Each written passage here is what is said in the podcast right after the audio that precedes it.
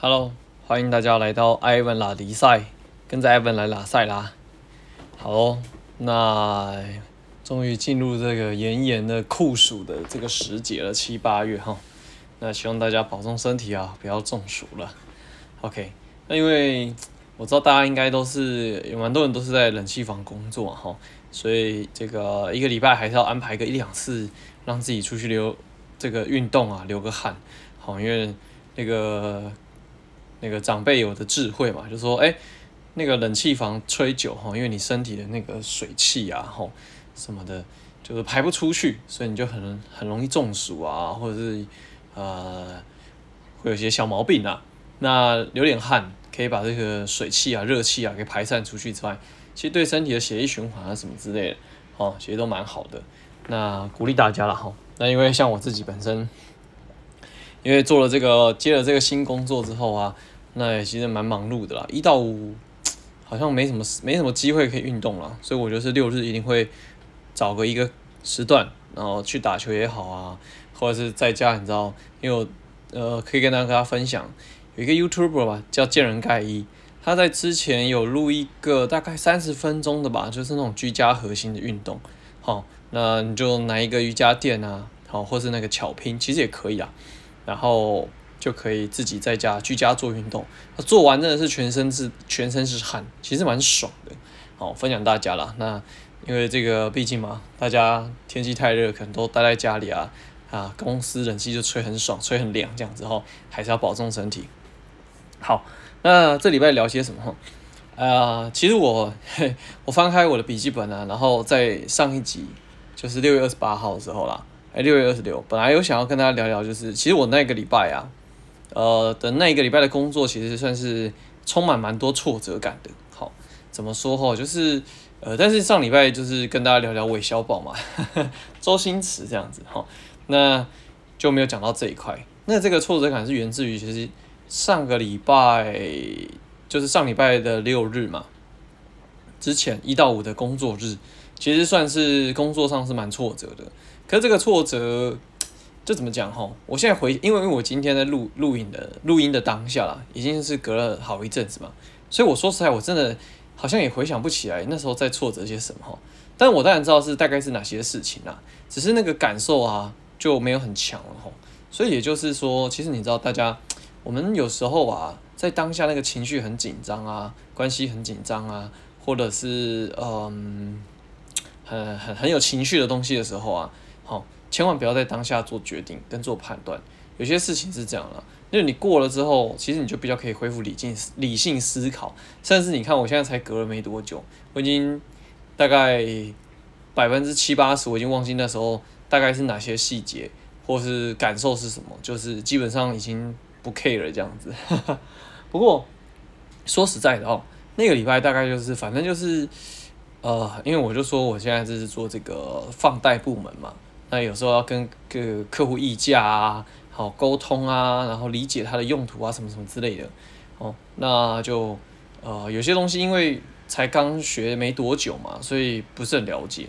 那导致于就是后面的状况就是没办法处理好，然后手上可能有好几个客户在处理，可是说实在的也没有真的好好的去弄，就是就是没有办法顺利的去。结束这个案件啦，导致于手上有很多案件卡着。那当然，你的组长啊、科长啊、隔壁的组长啊，都会问说：“哎、啊，你那些什么时候搞定啊？然后怎么样怎么样之类吼。”你就想说：“靠，就是，嗯，呃，新新的还没来，旧的没弄完，然后卡这边像便秘一样吼。”然后你就想说：“呃，上个月给自己的目标设定啊，就是这样子，感觉距离很远。不过意外的很神奇。”我就在六月的最后一天呢，因为我就给自己设定了，那时候就想说给自己挑战，然后设八百万的业绩。结果三六月三十号，六月二十九号的时候，其实做完大概是七百九十七，就差三万块的业绩。结果在二十号，呃，三十号当天，好，本来想说是就是当然了，就是有些东西你已经差不多能做都做完了嘛，好，那当然。就还是按照自己的步调就继续攻，继续做，继续继续该做的事情做好。那本来想说中间有出现一线生机，想说，哎、那我这个月是不是有机会可以做到八百万的业绩了？哦，结果后来那个客户就反正因为时间的关系嘛，他就跑去忙了，就没有办法帮我把后面的步骤跑完，然后所以我就只能就就就没有就以为这件事情就没了这样子，结果后来这个客户就自己把所有的事情给搞定完了，于是我就这样子，我就做完了八百万的业绩。其实现在回头想想，哦，也是觉得这这这人生蛮神奇的哈。可是你看我，我在最前面讲的是，我其实，在上个礼拜是充满挫折感的。好，那其实距离我的目标也还真的是有一大段距离啊。哦，那也觉得算是真的运气蛮好的，就是呃有了这个机会，然后可以完成这样目标。好，可是我我讲回来就是说，因为我们同组就是我们是新人组啦。那新人组的话。就是我已经算是呃一二三，呃整组十二个人，我已经是第三老了这样，因为我就是第三个报道的嘛，这样子 好，第三梯，那第三梯就剩我一个嘛，然后前两梯的他们也各剩一个人这样子，所以我们我们就是第三梯这样，后面还有第四梯跟第五梯的，所以我现在已经在里面就是学长了这样哈。那当然了，就是我算是有业务经验了，所以我觉得对我来讲。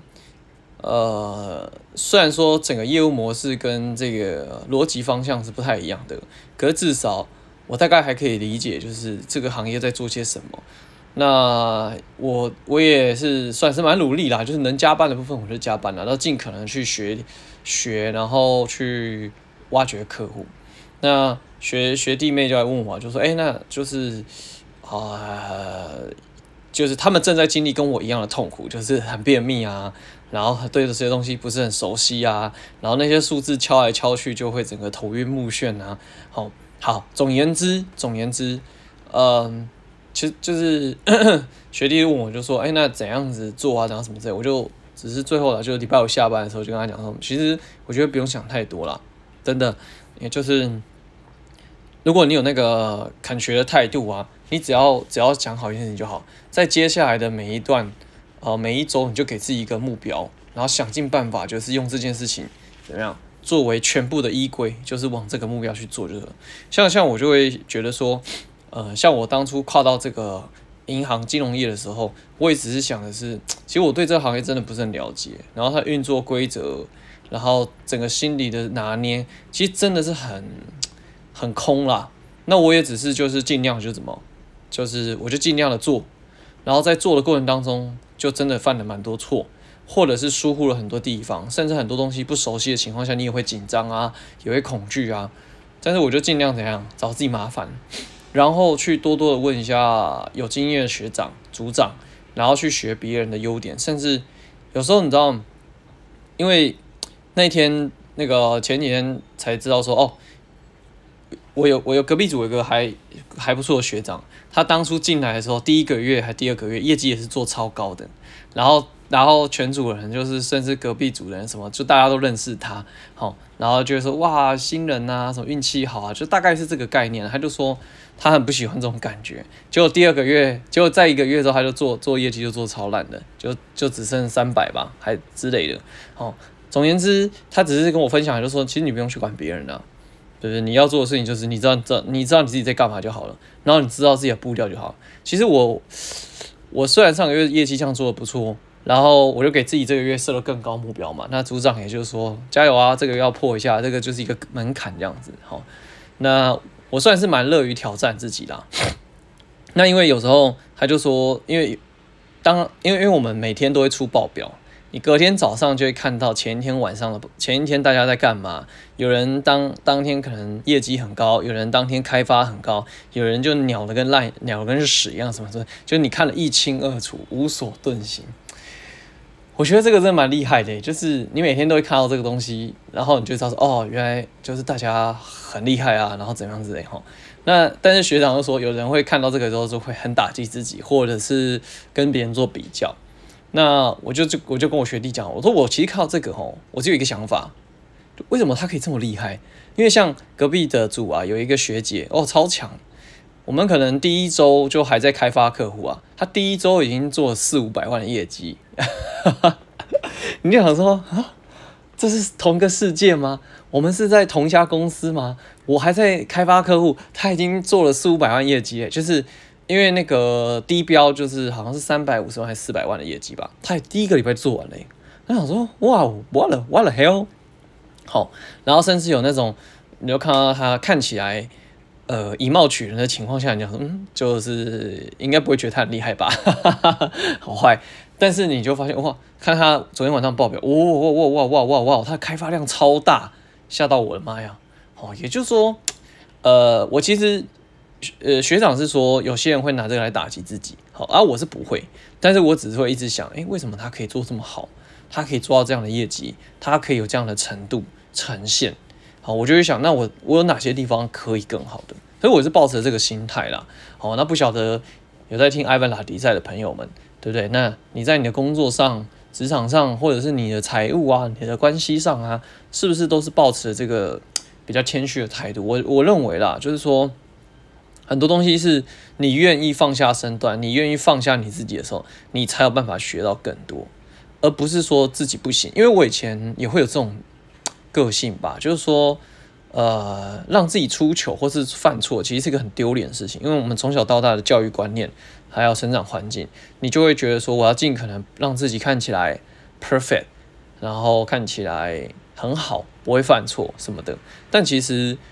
其实就一直在犯错啊。然后，而且你不犯错，你怎么知道那个地方你不会？甚至是你把自己的姿态放低，你才有机会学到更更厉害的东西啊。所以我觉得我其实也在这个一路上慢慢在做这个调整跟转变，然后多去学学，多听听别人，然后多感受一下，诶，那为什么人家可以做得好？所以这个算是一个工作上的小小体悟啦。当然也很开心，上个月哇居然有完成目标哎，我实在是真的很感动哎。对啊，那这个月给自己设定的新目标，OK，全力以赴。对啊，好，然后再来分享一个小故事啊，就是说，因为。呃，我不晓得我们跟大家聊到了，就是我自己的亲生爸爸，他的弟弟就是因为赌博嘛，然后就是家破人亡啊，然后负债累累，好，然后我的我的堂弟就是，呃，感情就变成疏离啦，以前是还不错啦，吼，但是我觉得他们整个人就很像家里的事情，因为这个家庭生逢家庭巨变，所以价值观啊、想法、个性啊，好像就三百六十度就就是大反转。其实应该是一百八十度了哈，然后就是我自己的堂弟，就是可能也也也背了一堆，好像各种什么刑事诉讼还是什么挖沟的，反正就是变得很很棘手啦。好，然后殊不知的，我的表弟现在也是这个状况，好，那就搞了一摊很大摊的给我的舅舅去收了，然后反正我是听我妈讲的，可是因为我表弟在更早之前就有一些迹象了。然后会来跟你借钱啊，甚至，呃，那中间的过程我就不想赘述了。可是有时候是这样的哈，他大概整个整个发生的过程就是，今天你有事情想要请求别人协助，我认为是你应该要开诚布公，让对方完全的理解你现在的状况是怎么样，以及你的计划是怎么样。因为我以前看过一本书吧，叫做什么一一堂一亿六千万的课哦。我忘记是谁写的，反正他有讲嘛，就是说，比如说，因为我们出了社会之后，钱这件事情，只要跟亲戚朋友有这个关系上的这个联动，然后是钱的问题的话，很多时候都会蛮蛮不好处理的啦吼。那你就要当做就是钱出去了，就当做是捐捐出去做善事。好，那可是 它里面也讲啊，直接给人家钱这件事情，其实是最最不负责任的做法，为什么？因为你解决他这件事情，但是他并没有因此而成长的话，学会这件事情的话，说实在的，他下次还是会一样再掉进这个坑里啊。就跟就跟我们犯错一样了，我们如果没有去为这件事情完全的负责任，然后为这件事情想想办法去处理的话，下次一样的这个状况来，你也还是一样束手无策。好，OK，讲回来就是说。所以那个时候我就是算是很不客气啊，我就是我知道这件事情，那我就要他年薪才大学而已，我就压着他，我就说，那你现在有了这个状况，你要把你跟对方之间的所有事情，你要给我交代清楚。然后我没有选择直接给他钱，我就说，那我们来想想有没有什么其他办法可以解决这个状况，然后找他跟他发生状况的当事人，然后做个协商，然后也跟他再三的要求说，那你什么时间？然后要做什么事情做什么事情。哦，那他有一阵子就是讲完了之后就会消失一阵子，然后后来又跟你说他是需要帮忙或干嘛之类的。然后当然最后我叫他做的事情，他也还是做了，只是就大概完成六七成吧。可是我认为一个人面对一件事情的时候，你你选择不回应、逃避，或者是不把状况讲清楚，我觉得这是一个很糟糕的举动啊，就是不负责任。那。因为我我是真的蛮硬的啊，所以他就把这件事情动动歪脑筋，动到我妈身上了。就是他，他就就对他来讲叫姨妈了吼。然后我妈呢，居然也借了他三万块吧，但他理由是他拿去修车啊，干嘛什么之类的。然后最后啦，最后就是后来才得知，他就是迷上赌博嘛，然后还欠了本票，好像差不多好几十万吧。反正最后是他爸，就是我的舅舅去帮他做收拾。然后那时候端午节吧，反正我妈跟我阿嬷就是他们有聚会嘛，然后就聊到这个事情，然后我舅舅就就非常生气啊，不开心啊什么之类。好，可是这这一连串的事情呢，事出必有因。为什么小朋友会小孩子会会有这个样的呈现？其实很大一部分就是因为我舅舅本身自己爱赌，虽然他没有倾家荡产啊，好，可是他就是很年轻的时候可能跟他老婆离婚嘛。那也没什么放什么心思在教育他自己的小孩身上，然后就喜欢做自己的事情，三不五时就跟人家打打麻将、喝喝小酒啊，然后对儿子好像，觉得对我堂弟好像也没什么在管教啦。哦，所以你说今天堂弟会发生这个事情，你会感到意外吗？好像也不会这么的觉得是意外啊。哦，那一切一切的东西它都是有因有果的啦，对啊，所以怎么讲呢？嗯，当然，如果你有小孩的话，你可以，或者是你身边有朋友小孩的话，这件事情真的可以分享给他的，分享给你的朋友啦。那当然，如果你自己没有没有的话，我觉得啦，人啊这辈子啊最重要还是诚信啊跟信用啦。这个社会想要和谐相处、和平发展、充满幸福快乐，我觉得这个东西的基本价值还是要建立在人与人之间的信任跟诚信啦。对啊，如果这个信任没有，这个诚信没有，大家都带着防备心在过日子，我想你我应该都不会觉得幸福与开心吧，是吧？好啦，那今天艾文拉迪赛呢就聊到这边啦，感谢大家，我们下周见啦，拜啦。